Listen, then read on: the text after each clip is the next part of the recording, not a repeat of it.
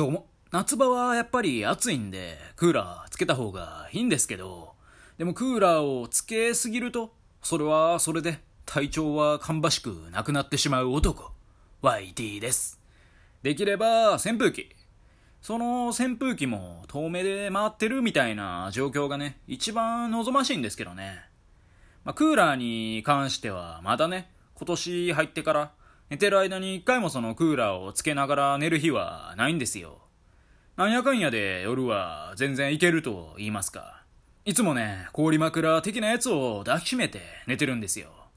でまあ特に寝苦しくもなくって感じの日々を過ごしていて。ただこれ以上ね、暑くなられたらさすがに耐えられないんでね。まあこんぐらいでね、落ち着いていただけると幸いです。以上よろしくお願いいたします。っていうメールを太陽に送っといたんで、皆様ご安心ください。はい。今日はですね、今週の雑談ということで、1週間にあった出来事を話していこうかなと思います。先日ですね、ちょっと怖い話風の出来事が起こりまして、っていうのも、私はとあるマンションで一人暮らししてるわけなんですけど、ある日ね、まあ、いつものように寝てたんですよ。で、私はね、夜暗くないと寝れない人間なんで、まあ部屋の電気は消して、カーテンは全部ね、閉め切って、いつも寝とるんですよね。ただ、夜中に、はっと目が覚めまして、そしたらね、部屋の電気がついてたんですよね。で、その瞬間ね、私が初めに思ったことは、誰やねんってことですよ。どういう類の嫌がらせやねんと。誰かいるなら出てこいよと。まず初めに思いまして、はい、別にね、怖がってなかったんですよね。怖さよりも怒りがね、勝ってましたよね。それで電気消してね、気づいたら寝てもうてたっていう、それだけの話なんですけどね。まあでもこれ奇妙なのが、以前にもね、同じようなことがあって、まあ今の部屋に住み始めてから、ちょうど3年ぐらいなんですけど、年に1回ぐらいのペースで深夜に謎にね、電気がついているっていう現象が起きておりまして、まこれ私の部屋になんかいるんですかねまあ、一人暮らしだと思って日々生活してるんですけど、もしかしたら二人暮らしなんですかね。もうね、そんなことを考えると、怖くて怖くて、もういつも通りのね、時間に眠ってしまうんですよ。あ、それならええやないか、ということで。まあ、私ね、一応幽霊はいるっていうスタンスでやらせてもらってはいるんですよ。まあ、それはね、いないってことにしちゃうと、いざ出てきた時にね、尋常じゃないほどテンパるだろうことが想像に難くないからなんですよね。やっぱりそのいるもんだとしてるとまだ急に出てきてもね耐えられそうですけどその想像だにしていない斜め上のところから来られるとねやっぱ怖いじゃないですか。格闘技でもねよく言うんですよ。その同じ顔面にねクリーンヒットのパンチをもらったとしてもそのパンチがね当たるのを見えてさえいればそんなに効かないと。ただ、そのね、パンチが見えてない角度とかからもらった場合はね、大ダメージにつながるみたいな。パンチが見えてないと本当にやばいみたいな。それと同じ感じですよね。まあ、見えないのはパンチじゃなくて幽霊なんですけどね。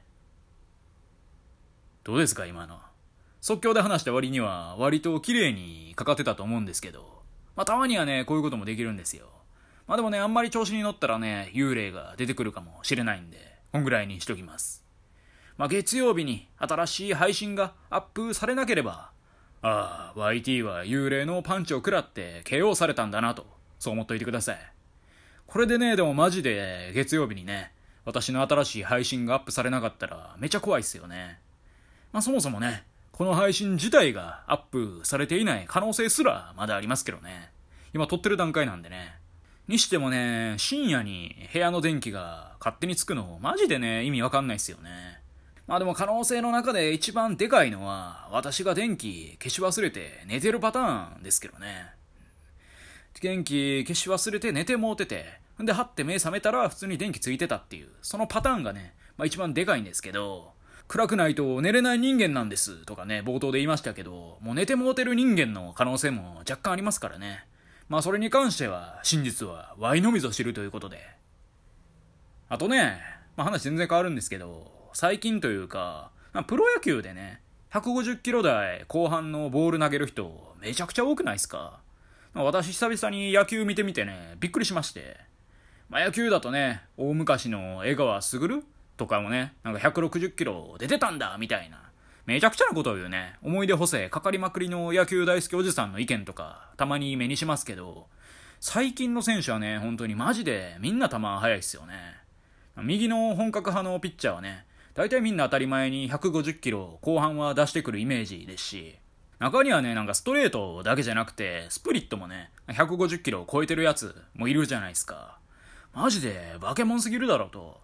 それでね、まあ、プロ野球ならまだわかると。ただ、でもね、学生とかはどうなんかしらと。それで高校生の最高球速とか、今どうなってるんかしらと思ってね、調べてみたんですよ。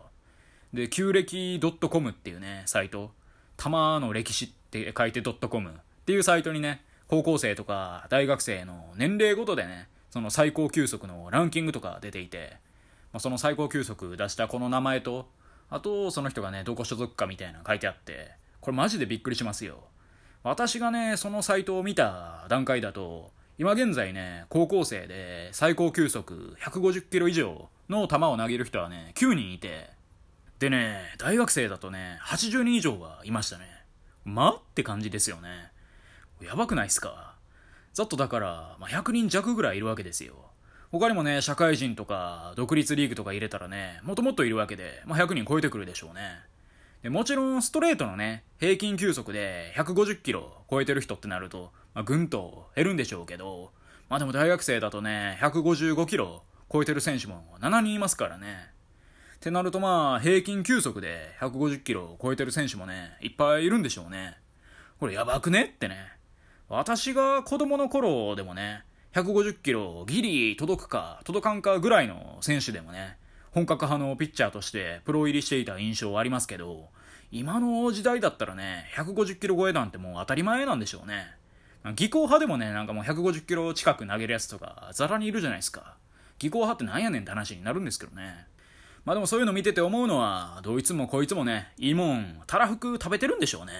もっと大きくなれよってことで。本当にね、びっくりしますよね。30年後とかになったらね、もうストレートは160キロはコンスタントに出ないと、もうダメだよね、みたいな。全ピッチャー、佐々木朗希状態みたいになってるかもしんないっすよね。まあ着実にね、フィジカル、バケモンアスリートたちが生まれてますよね。というかね、野球にやっぱフィジカルエリート集まりすぎなんでね、もうちょいね、みんなバスケとかもやってええんちゃうかと。特に背でかいやつはみんなバスケやればいいんじゃないですかね。ってことでね、まあ一人で高校球児とか大学球児たちの休息を見てね、興奮しておりました。はい。の感じで、あと最後にね、まあ最近家でローストビーフ作ったんで、その話でもしましょうかね。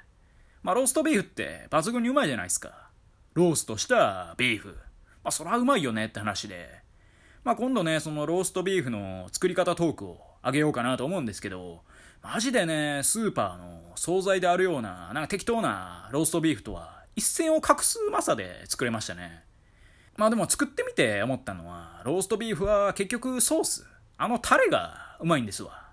もう結局タレなんだよな。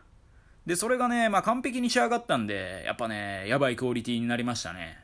あと思うのはね、ローストビーフに関しては、脂身少なめの牛肉でやるんがいいんでしょうね。私もね、そのローストビーフ作る上で、まあ、スーパーに牛肉を買いに行ったわけなんですけど、国産のね、ええ感じにサシの入った牛もも肉と、オーストラリア産のほぼ赤身の牛もも肉が並んでたんですよ。で、私はね、迷うことなく、オーストラリア産のほぼ赤身の牛もも肉を選びまして、まあ理由はね、単純に国産の方がね、1.8倍ぐらいの値段したからなんですよね。うん、高えなと。で、初めてのね、ローストビーフで、さすがにこの肉には手が出ねえぜってことで、それでね、まあ、オーストラリア産にしたんですけど、まあ、結果ね、大成功だったんじゃないかなと思いますね。まあ、国産のやつってね、やっぱり油の量が半端じゃないんで、で、私お腹弱々人間なんで、まあ、これはね、無リンゴってなってた可能性非常に高いですね。うん。やっぱね、国産のお肉って脂身で楽しませてくれるタイプのやつが多いっすよね。まあ、もっとね、若手の10代の時の方がね、そういう肉ってうまいなって楽しめますよね。まあ、ある程度の年齢になってくると赤身の方がいいと言いますかね。まあ、いつかね、アルゼンチンとかに行ってね、豪快な赤身肉のステーキをね、がっつきたいなって思うわけなんですけどね。まあでもね、アルゼンチンにね、さっさーっていけるぐらいの年齢になってきたらね、もう肉なんて全然食べれないよっていう状態かもしんないですけどね。うん。経済力と胃袋の関係性って矛盾しますよね。いっちゃんその料理を楽しみたい時期にお金がなくて、お金がある程度溜まってきた時期には、もうそれ食える胃のコンディションじゃありませんねっていうね、ことって往々にしてありそうですよね。まあそんな噛み合わなさも含めて人生なんでしょうね。まあ、ステーキ肉は多少硬くても噛み切れるけどな。ということで、まあ今週もね、いろいろお話できたんで終わっていこうかなと思います。以上、YD でした。今日も聞いてくださり、どうもありがとうございました。